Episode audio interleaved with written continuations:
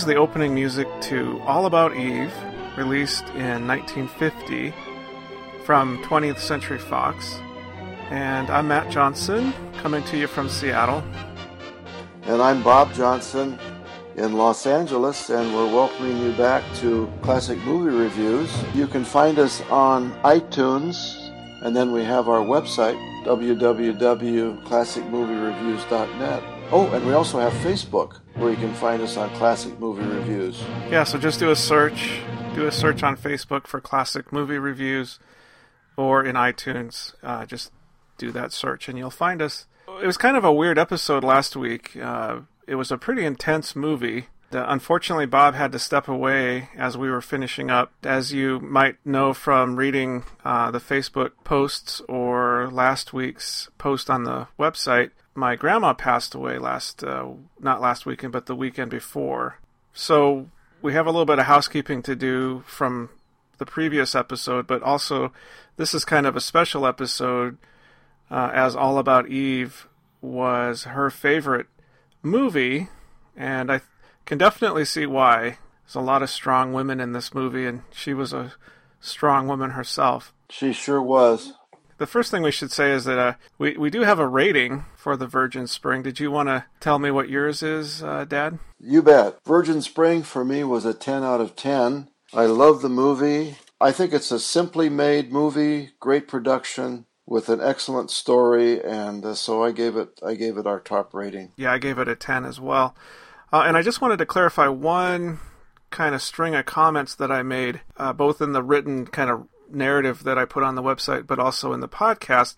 I think I might have implied that Karen brought that rape onto herself because of the way that she was acting, kind of describing her life back on the farm as this fairy tale and that she was a princess and she had a crown and and I think I said something along the lines of uh, that that spurred those uh, two villainous goat herders to commit those acts of violence against her. And that's totally, totally not what I had meant uh, by that comment. My only thinking there was that uh, it was her innocence. It was sort of like the loss of innocence. And, and the, those comments that she was making were just so childlike and innocent that uh, it just contrasted even greater with uh, what happened to her. So, uh, in no way, shape, or form do I think that a woman would ever, ever bring that onto herself. So just want to. Nobody made any comments about that, but I was thinking about it as I listened to it again, and I wanted to make that clear. Good uh, clarification. I wanted to give a little background. Uh, we wanted to dedicate today's uh, podcast to uh, Betty. We'll just say Betty. Betty was born in 1926 in Chicago and she passed away on May 17th here in Los Angeles. She had three children, had been married for 50 years.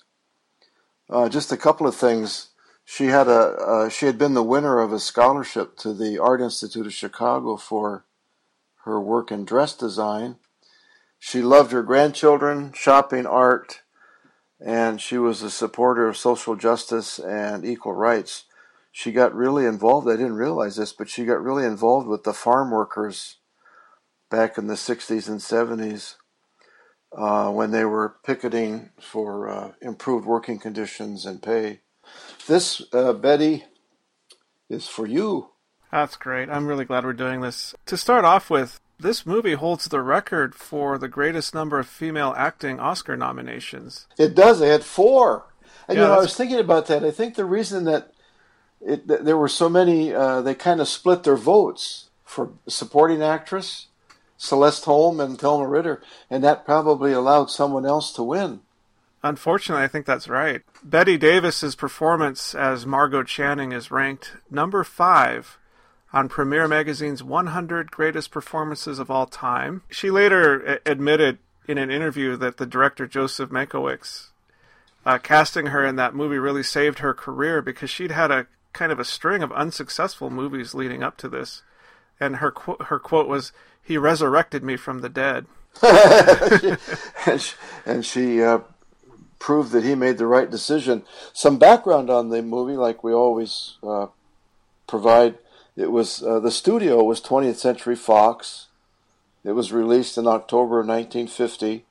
And here's an interesting note too. Joseph Mankiewicz won an Academy Award the previous year for A Letter to Three Wives as the Best Picture. So he went, had back to back Best Picture Academy Awards. And I didn't know this until I looked it up. He was the director of the uh, Cleopatra movie in 1963 with Elizabeth Taylor and Richard Burton that practically uh, did end 20th Century Fox because the budget got out of control. But it, they made it back. But at, at, the time, it was quite a, a budget drain. And then I had I had three favorites. Uh, Marilyn Monroe is in this movie. Uh, her first big film career, she played Miss Caswell.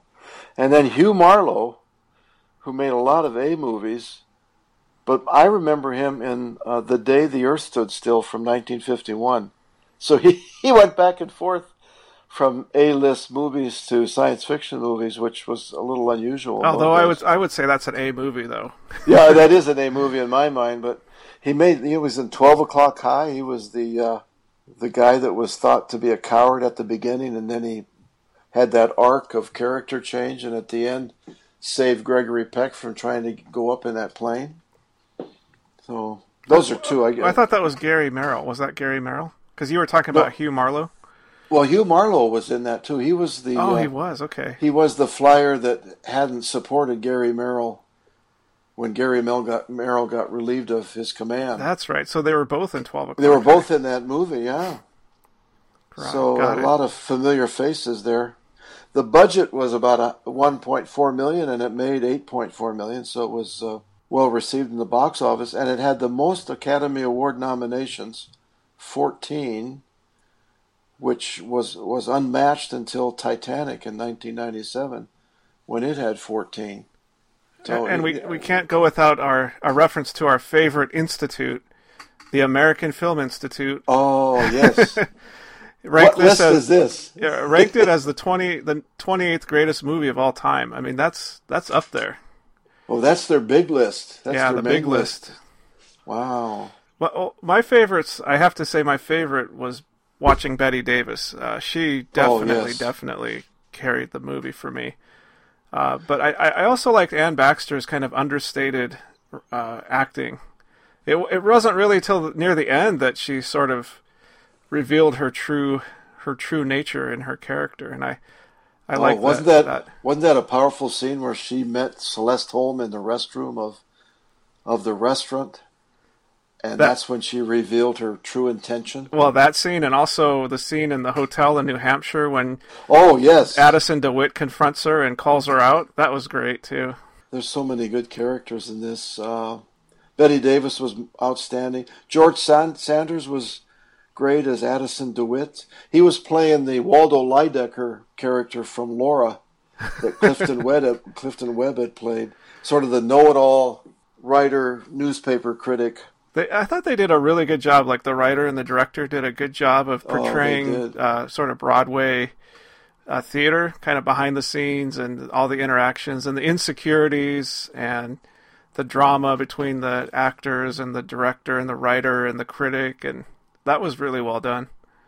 Well, you know, it, at times it was almost like they were filming a play, and I think that was the intent of it, with the scenes, you know, in on the studio in the uh, theater and her dressing room. It almost seemed like it had been a play on Broadway and then they were going to film it. It never was a play on Broadway. I think they just went for that look. I, I, I just, I love that.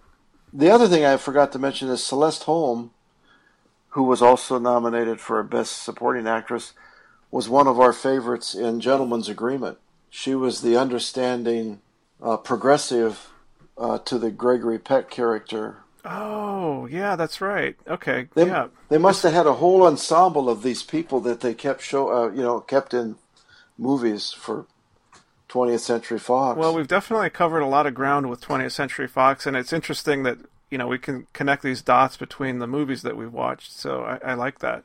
One of the things that surprised me about this movie, what, which I did not expect, because I I didn't really know what I was getting myself into with the movie, it seemed really progressive, like for women's rights and strong women characters, and, and honestly, the, the the male characters in the story were really much more the supporting characters, and a lot of times they kind of faded into the background, and the female characters definitely took center stage through most of the movie. And I thought this movie could be remade today and be just as good. I, I don't think they'd have to change very much. I don't either. I agree with that. Um, and it was ahead of its time. And, and, and the script and dialogue was witty and very, very, very detailed uh, dialogue.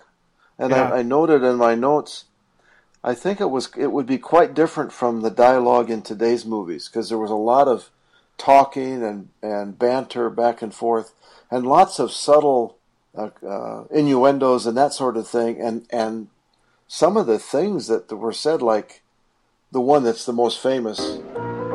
Fasten your seatbelts. It's going to be a bumpy night.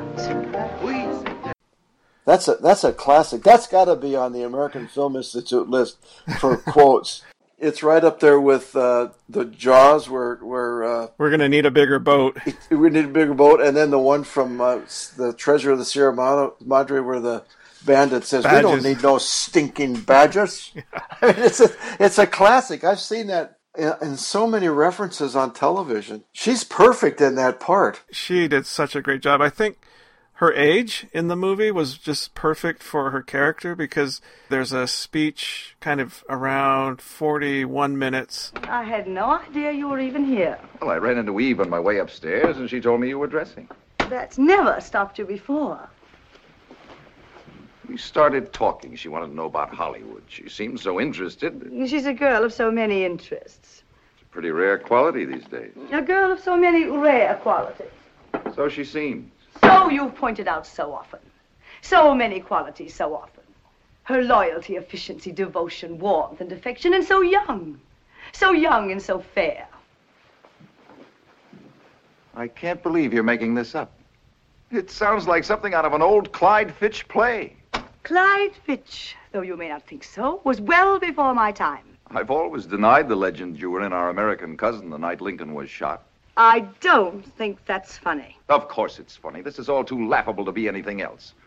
You know what I feel about this, this age obsession of yours, and now this ridiculous attempt to whip yourself up into a jealous froth because I spent 10 minutes with a stage-struck kid. Twenty. 30 minutes, 40 minutes, what of it? Stage struck kid. She's a young lady of qualities. And I'll have you know I'm fed up with both the young lady and her qualities. Studying me as if I were a, a, a play or a, or a blueprint, how I walk, talk, think, act, sleep. Now, how can you take offense at a kid trying in every way to be as much like her ideal as possible? Stop calling her a kid. I loved the um, fact that Bill never turned his back on her. Like he That's he had right. he had several opportunities to cheat on Margot or you know kind of backstab her, but he never did. And I and I really like that kind of integrity of his character. In real life, they were married for ten years. I saw Bette that. Davis and Gary Merrill, yeah, from 1950 to 1960. I bet that was a strong marriage with, with those two uh, strong personalities. I bet they butt heads a lot. yes, I think so. In that scene where she so. says, "Fasten your seatbelts. It's going to be a bumpy night." I, w- I was counting the number of drinks that she had before that party even started. She was Oh, up to at least three, maybe four, before any of Oh. the guests actually arrived. So I think she was definitely not looking forward to having all those people come over for that party. Because at that point, uh, she had started to understand that uh, Eve Harrington was out kind of to get her her spot in the limelight, and she was very kind of insecure about her age and you know the, the the men around her and whether they would be seduced by her and and of course at that same party, uh, Marilyn Monroe's character Miss Caswell shows up, and I thought the contrast between uh, Marilyn Monroe's character and Anne Baxter's character was really pretty stark. Like Yes. Marilyn Monroe's character was much more of that stereotypical kind of ditzy blonde. She's going to use her physical gifts to get ahead. Miss Caswell, Miss Harrington. Miss Caswell, how do you do? Addison, I've been wanting you to meet Eve for the longest time. It could only have been your natural timidity that kept you from mentioning it. You've heard of her great interest in the theater. We have that in common. Then you two must have a long talk. I'm afraid Mr. DeWitt would find me boring before too long. You won't bore him, honey. You won't even get a chance to talk. Claudia, come here. You see that man? That's Max Fabian, the producer. Now go and do yourself some good. Why do they always look like unhappy rabbits? Because that's what they are. Now go and make him happy. Whereas Anne Baxter was much more sort of intellectual and was playing the long game. You know, she'd been planning this for quite a long time. Boy, wasn't that backstory on her something else when Addison DeWitt exposed all that in the hotel room in Milwaukee? Yeah, because her her, her story was that Eve, why don't you start at the beginning? Oh, couldn't possibly interest you. Please. I guess it started back home. Wisconsin, that is. It was just Mom and Dad and me. I was an only child. Used to make believe a lot when I was a kid. Acted out all sorts of things. What they were isn't important. But somehow, acting and make believe began to fill up my life more. It got so I couldn't tell the real from the unreal. Except that the unreal seemed more real to me. I'm talking a lot of gibberish, aren't I? Not at all. Farmers were poor in those days. That's what Dad was, a farmer. I had to help out. So I quit school, went to Milwaukee, became a secretary in a brewery. she's got a great line. When you're a secretary in a brewery, it's pretty hard to make believe you're anything else. Everything is beer. But then she has a story about how she meets this guy and they uh, get married, but that he has to go off to war. Uh, and she gets a, a letter saying that he's going to be coming back home uh, through San Francisco. So she heads out to San Francisco to meet up with him, uh, but then gets a telegram when she's in San Francisco saying that he's been killed in action and that he won't be coming home at all.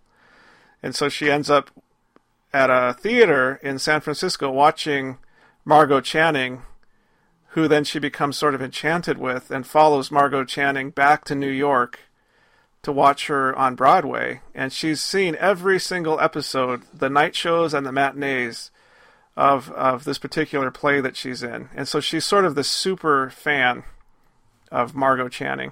And it's all completely false, except for her showing up at every every Margot Channing uh, performance at the play in the play.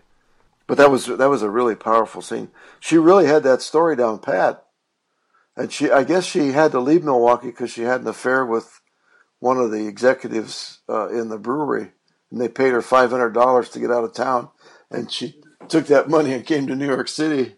She was she was uh, really focused on her career. I was saying that the theater is nine tenths hard work. Work done the hard way by sweat, application, and craftsmanship.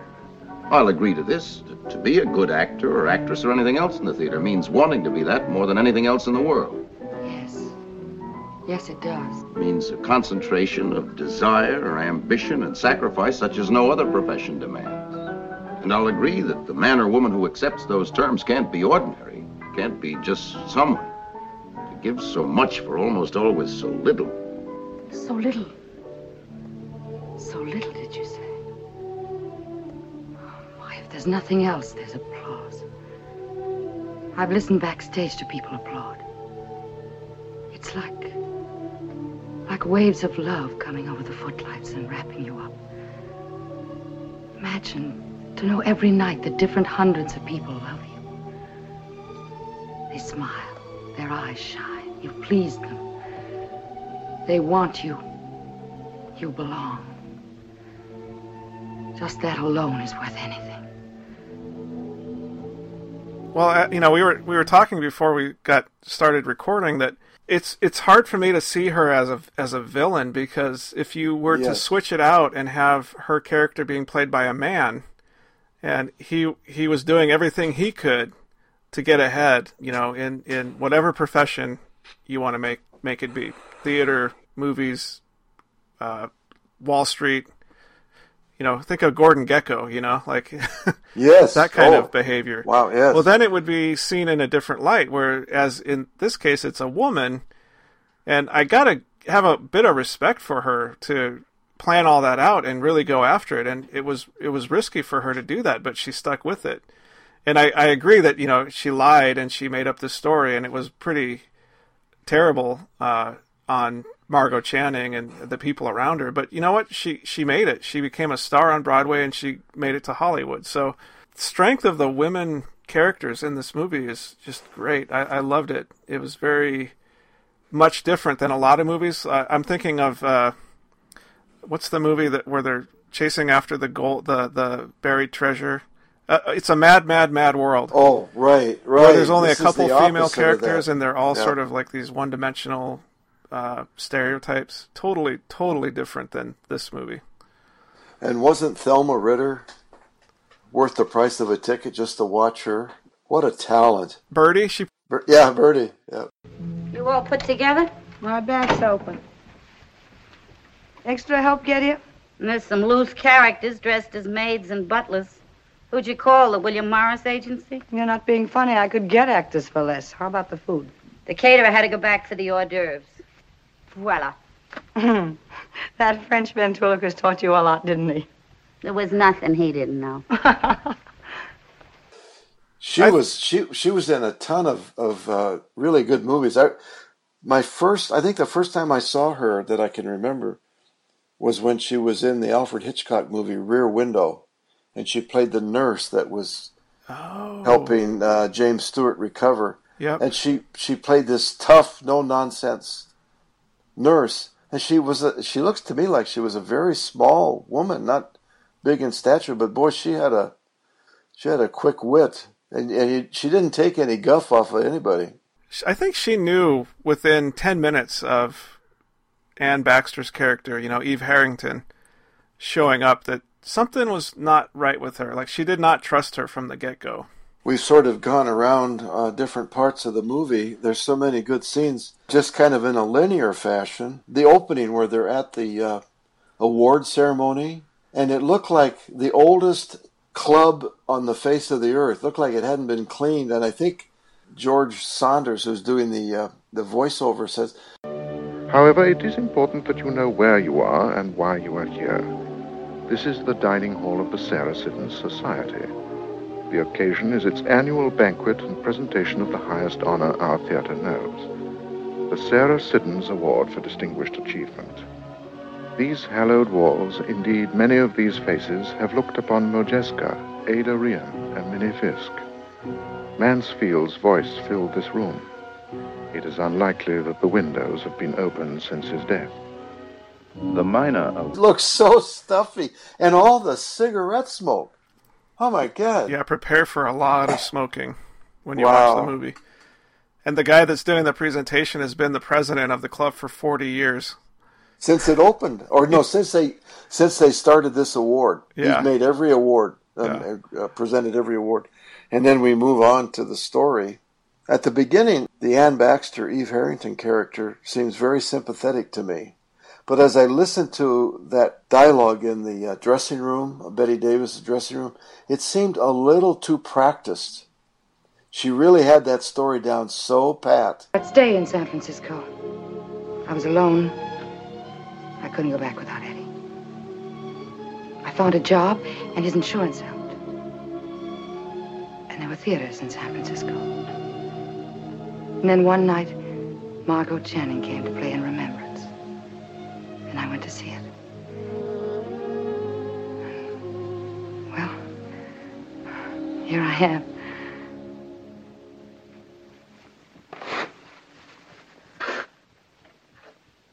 What a story. Everything but the bloodhound snapping at her rear end. It didn't seem like it rang true to me, but she was so good at presenting it. She had them enthralled. I mean, that's how good of an actress that she was. She really did a great performance there. And she was a he was an excellent actor in in uh, real life too, in other parts. It's a pretty straightforward movie. I don't know that we need to go through every scene because basically uh, Eve Harrington continues to insinuate herself into uh, Margot Channing's life, and it's just in little ways at the beginning where she will run some errands for that for her, or you know answer the phone, and and she's sort of taking over uh, Thelma Ritter's role in Margot's life. You know, Birdie used to do that for her, and now Eve is kind of doing it, and and Thelma's character really doesn't like that, and you know, as I said, she kind of sees through Eve's uh, facade. And then it gets to the to the part where it's decided that Eve is going to be Margot's understudy because she sort of got Margot's life into such a great shape and everything's organized and Eve doesn't really have anything else to do and she's kind of looking for the next challenge and she talks to Karen Richards who is the wife of the writer of these plays. Lloyd Richards is the writer played by Hugh Marlowe. And and c- kind of in a really subtle way gets Karen Richards to agree that yeah, it would be a really good idea if you were uh, Margot's understudy. You've done your share, Eve. You've worked wonders with Margot. Good night. Mrs. Richards, Karen. Karen. Isn't it awful? I'm I'm about to ask you for another favor. After all you've done already. Nobody's done so much, Eve. You've got to stop thinking of yourself as one of the hundred neediest cases. What is it?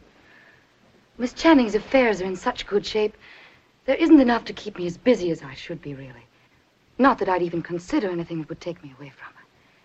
But the other day, when I heard Mr. Fabian tell Miss Channing that her understudy was going to have a baby and, and they'd have to replace her. And you want to be Margot's new understudy. I don't let myself think about it even. But I do know the part so well. And every bit of the staging. There'd be no need to break in a new girl. Suppose I had to go on one night. To an audience that came to see Margot Channing. Oh, no, I couldn't possibly. Well, I wouldn't worry too much about that. Margot just doesn't miss performances. If she can walk, crawl, or roll, she plays. The show must go on. no, dear.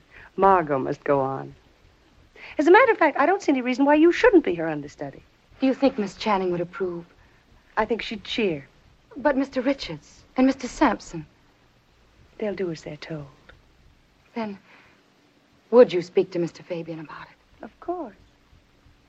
You won't forget. I won't forget. And and gets gets Karen into this compromised position really where she's helping Eve take Margot's place and Margot is really good friends with Karen. so and, and longtime friends. Yeah. And that whole scene where they went out to the countryside and uh, Celeste Holm's character had set it up so that Eve could could be the understudy, could could could take over that role. Like it was like, why is she why is she doing that? That's oh, so that's the one part. That's the one one part of the movie I didn't understand. So the the setup is that Margot and Karen and Lloyd are all going to go out on a little vacation, uh, like a four day weekend out to the country. Margot and Bill have had a big fight, and Bill has basically kind of said, I can't do this anymore. We always fight and get back together, but it's just, this is the last time. I want to circle back to the fight scene because I really thought that uh, Bette Davis was outstanding in that scene, and I, I want to definitely talk about it. But so we've got this setup where Margot and Karen and Lloyd are out in the country, and they they're on their way back in the car, the three of them. It's freezing cold outside, and all of a sudden, the car stops running, and Lloyd can't figure out what's going on. He says, "I I, I filled the car up with gas. I know I did." But it turns out that Karen had somehow emptied the tank of a lot of the gas so that they wouldn't be able to make it back to the train station on time, thereby allowing Eve to take over the lead role, uh, you know, as the understudy. I couldn't figure out why she did that. Why it was like she was trying to teach Margot a lesson, and it was it was sort of supposed to be almost like this joke because Karen is talking about how she's going to play this joke on Margot, and someday she'll be able to tell her about it. But it just came across as really mean because not only does Eve take over, but they've also called all the critics to come watch Right. This performance of Eve as as the lead, and, and she gets rave reviews from from everybody. So it came back to haunt uh, Celeste Holm's character later in the film when Eve blackmails Celeste Holm's character into uh, going along with another plan that she has, or she would tell Margot what had happened. And believe it or not, if there's anything I can do, There is something. Think I know. Something most important you can do. You want to play Cora. You want me to tell Lloyd I think you should play it. If you told him so, he'd give me the part. He said he would. After all you've said, don't you know that part was written for Margot? It might have been 15 years ago. It's my part now. You talk just as Addison said you did. Cora is my part. You've got to tell Lloyd it's for me. I don't think anything in the world would make me say that. Addison wants me to play it. Over my dead body. That won't be necessary. Addison knows how Margot happened to miss that performance. How I happened to know she'd miss it in time to call him and notify every paper in town. It's quite a story. Addison could make quite a thing of it. Imagine how snide and vicious he could get and still tell nothing but the truth. I had a time persuading him. You better sit down. You look a bit wobbly.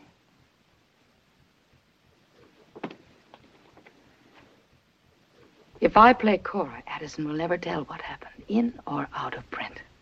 A simple exchange of favors. I'm so happy I can do something for you at long last. And it's funny because then she, uh, yeah, there's a there's a dinner scene where they keep talking about Eve. It's all about Eve. It's all you know. And, and Margot says, "Can we please, please, please just not talk about Eve anymore during the dinner?" I'm sick of it. And then and then she says, "You know what? I I've decided I don't want to be the lead in your next play, Lloyd. I, I I'm getting too old. It's just it's it's I want to move on with my life." And we find out that Bill has asked Margot to marry him, and they want to get married and and kind of start their life together. And and and uh, Karen just starts laughing. Married got to do with it. It means I've finally got a life to live. I don't have to play parts I'm too old for just because I've got nothing to do with my nights. Oh, Lloyd, I know you've made plans. I'll make it up to you, believe me. I'll, I'll tour a year with this one, anything. Only, only you do understand, don't you?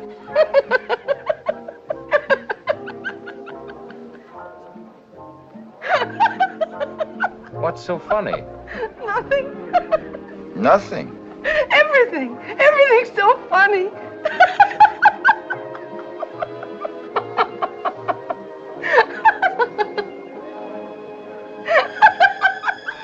that's w- exactly what Eve wanted to have happen. She wanted to take the lead in Lloyd's next play, and now she's going to get the chance. That left Karen Richards off the hook. Yeah, and nobody can figure out why she's laughing so hard. But you know, of course, we we know it was hysterical. uh, you, you you know when you sent me your notes, you had a uh, a handful of great quotes from the movie. Uh, maybe you could give the context for them as I as I read them here there's the interaction between Bill and Margot when he's telling her to calm down and that she's been hysterical. And and and uh, the quote was, "It's obvious you're not a woman." Um, so that's the scene that I wanted to get back to. So they have this big. So Bill and Margot have this big fight, and uh, Margot is feeling a ton of pressure uh, because she's getting older. She's been playing these characters that are like ten years younger than her, and and doing well. I mean, she's well respected in the theater community. But you know, here comes Eve, and she's the right age for these roles, and everybody seems to love Eve, and everybody's sort of putting this pressure on her to, you know, not continue to take on these these roles that are maybe not suited for her, and you know, her and Bill have this big fight. You're being terribly tolerant, aren't you? I'm trying terribly hard. Well, you needn't be. I will not be tolerated and I will not be plotted against. Here we go. Such nonsense. What do you all take me for? Little Nell from the country? Being my understudy for over a week without my knowing it. Carefully hidden, no doubt. Now, don't get carried away. Arrives here for an audition when everyone knows I will be here. And gives a performance. Out of nowhere, gives a performance. You've been all through that with Lloyd. The playwright doesn't make the performance, and it doesn't just happen, and this one didn't. Full of fire and music and whatnot. Carefully rehearsed, I have no doubt. Full of those Bill Sampson touches. I am sick and tired of these paranoid outbursts. Paranoid? I didn't know Eve Harrington was your understudy until half past two this afternoon. Tell that to Dr. Freud along with the rest of it. No, I'll tell it to you. For the last time, I'll tell it to you. Because you've got to stop hurting yourself and me and the two of us by these paranoid tantrums. Oh, that word again. I don't even know what it means. Well, it's about time you found out. I love you. I love you. Ha! You're a beautiful and an intelligent woman. A body with a voice. A beautiful and an intelligent woman and a great actress. A great actress at the peak of her career. You have every reason for happiness. Except happiness. Every reason. But due to some strange, uncontrollable, unconscious drive, you permit the slightest action of a kid like A kid. of a kid like Eve to turn you into an hysterical, screaming harpy. Now, once and for all, stop it. It's obvious you're not a woman. and she doesn't let Bill push her around. She she stands up for herself and says, "You don't get it, Bill." Basically, you know, I'm paraphrasing here, but you don't get it, Bill. It's not it's not like that for women. It's not easy. We can't just have these things come to us like they do for men. And I, I wow, my respect for the director and the writer and Bette Davis and all the actors in this movie was like off the charts. Uh, you know, after watching this movie because it's just so well put together. From what I've read about Bette Davis, uh, uh, and this may be why Betty here in Los Angeles loved her so much as an actress, she was a lot that way in real life. She was very strong-willed and and uh, very uh, sure of herself, and all of that. There's some other quotes that uh, at a, at a, at an hour and thirty-six minutes in, the the the, the quote is, Hmm, Eve did mention the play, but just in passing. She never asked to play a part like Cora. She never had the nerve. Eve would ask Abbott to give her Costello. I love that. I love that. and then and then right after that, That bitter cynicism of yours is something you've acquired since you left Radcliffe. That cynicism you refer to, I acquired the day I discovered I was different from little boys. those two are back to back, and they're a minute apart in the movie. That was another great interaction. That was between Karen and her husband Lloyd. That quote about the, the cynicism. Wow, what a profound sentence, you know? And what great writing! Oh, And- great and- writing. And Karen could see right away that Eve has uh, woven her spell because uh, she's got her eyes set on stealing Bill, Gary Merrill's character, away from Margot. I mean, she just So Eve kind of Eve kind of goes after Lloyd at one point, and he she goes after Bill, and then near the end of the movie, Addison DeWitt, George Sanders' character, basically turns the tables on Eve and forces Eve to be with him. What do you take me for? I don't know that I'd take you for anything.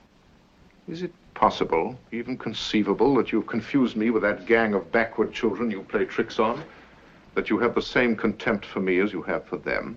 I'm sure you mean something by that, Addison, but I don't know what. Look closely, Eve. It's time you did. I am Addison DeWitt. I'm nobody's fool, least of all yours. I never intended you to be. Yes, you did, and you still do. I still don't know what you're getting at. But right now I want to take my nap. It's important, it's important that right now that we talk. Killer to killer. Champion to champion. Not with me, you're no champion. You're stepping way up in class. Addison, will you please say what you have to say, plainly and distinctly, and then get out so I can take my nap? Oh, very well, plainly and distinctly, though I consider it unnecessary because you know as well as I do what I'm going to say. Lloyd may leave Karen, but he will not leave Karen for you. What do you mean by that? More plainly and more distinctly, I have not come to New Haven to see the play, discuss your dreams, or pull the ivy from the walls of Yale. I've come here to tell you that you will not marry Lloyd, or anyone else for that matter, because I will not permit it. What have you got to do with it? Everything. Because after tonight, you will belong to me. Belong? To you? I can't believe my ears. A dull cliche. Belong to you? Sounds medieval. Something out of an old melodrama. So does the history of the world for the past 20 years. I don't enjoy putting it as bluntly as this. Frankly, I'd hoped that somehow you would have known, that you would have taken it for granted that you and I. Taken it for granted. That you and I.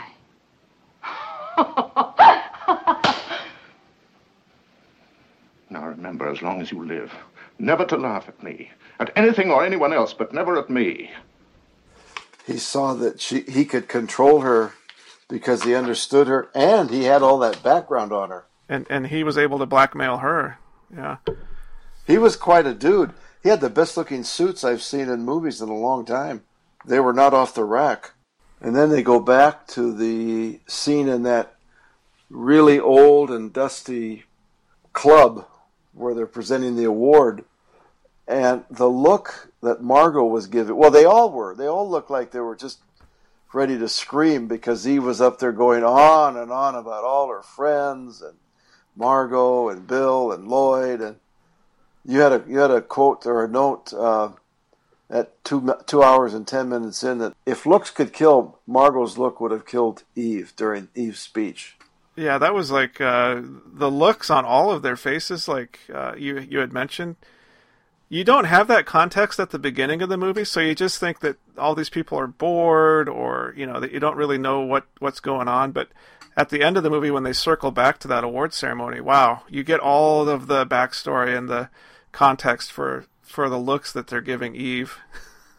and wasn't Margot's uh, put down of Eve a great one about the award? Well, that that's got to be one of the best lines ever. Uh, There's so Margot, many. Sa- Margot says, Nice speech, Eve. But I wouldn't worry too much about your heart. You can always put that award where your heart ought to be. and so then we move ahead to where Eve goes back to her apartment and uh, comes into the apartment. It's dark and it's late. She's tired, and uh, she turns on the she she turns on the lights, mixes a drink, turns around, and there's a young woman sits asleep in a chair, and and Eve loses a drink, spills it on the floor. She's uh, this young woman is a member of the Eve fan club, but you know right away that the whole thing is starting over again. Because this young woman tries on the gown and coat and, and starts cleaning up after uh, Eve spilled the drink, and I'm like, man, it's a never-ending loop. Loop, and I wonder if Margot. I was thinking to myself, I wonder if Margot did the same thing way back when she started out to insinuate herself uh, into another woman's uh, place. And it's not like you said earlier. It's not just a woman's thing because almost at the same period of time, there was another movie that came out, and I don't know if it was 20th Century Fox or not. The Bad and the Beautiful, which won a number of awards with Kirk Douglas and I think Lana Turner and some others. And it, it kind of flipped the roles around. Kirk Douglas is the is the man obsessed with becoming a hero and a and a uh, success in the movie business to follow in his father's footsteps. So there was a lot of this kind of going on in the early 50s. Some great stories and great uh, screenplays, for sure. I think this is pretty common uh, plot device in movies, but to have it turned around so that the woman is the one who's in that strong role is is to me that's just so unusual for this time period. And it, it's like a breath of fresh air. I, I really felt like i was watching a modern movie when i watched this. I mean aside from the four by three aspect ratio and the black and white and the the, the period costumes you know it was like update it with high def you know cinematography and modern language Oh, and whatnot, it would be like a perfect movie for today. I really think so. They wouldn't have to change much, and um, it you know, would I- indeed. And I really had mixed feelings about Eve being so. She was almost, she was kind of a borderline sociopath where she didn't care about other people's feelings. She had no real empathy for other people. Uh, but then I was thinking, you know, would it be better if it was softened up a bit and she was kind of just more of an opportunist and, and using her youth and talent to get what she wanted instead of being so conniving? Or is it better that she, you know, is it a stronger character that she's this way? And I really, I really have mixed feelings about that because it's a very kind of fine line between that sociopathic kind of behavior that she had and her, you know, taking advantage of an opportunity and really writing it out to the fullest extent. I uh, I come down on the side that she needed to be the way she was in the movie, to be a strong counterpart to Margot and and Bette Davis character, because that way they were like equals. You know, it was almost like watching a couple of boxers in the ring, uh, duking it out. Now there's a forerunner to this movie that I just thought of, Mildred Pierce, which came out in 1945 or 44 or 1946 with uh, Joan Crawford, and she plays the strong woman, successful businesswoman, and and uh, what happens to her? That's another strong I'd, woman I'd be character. interested in watching that one. I'd, It won an Academy Award. Well, anyway, I gave this film, without a doubt, a 10 out of 10 rating. I thought it was a great script, characters, drama, Bette Davis, and a great treatment of the scheming person with little or no boundaries when it comes to reaching her goal. I really did like it. I hadn't seen it for a while. I gave it a 10 out of a 10 as well, and uh, definitely can see why uh, Grandma liked it so much. Um, great writing, like you said, you know, really well directed, nice cinematography, you know, nice black and white cinematography. Uh, but but mainly it was the strength of the female characters that just won me over. All of them, really. I mean, they all, were all yeah. There like, wasn't there, Margot, yeah. Eve, Karen, Birdie. You know, all all of them were were great. Now next week we are going to do a complete switch.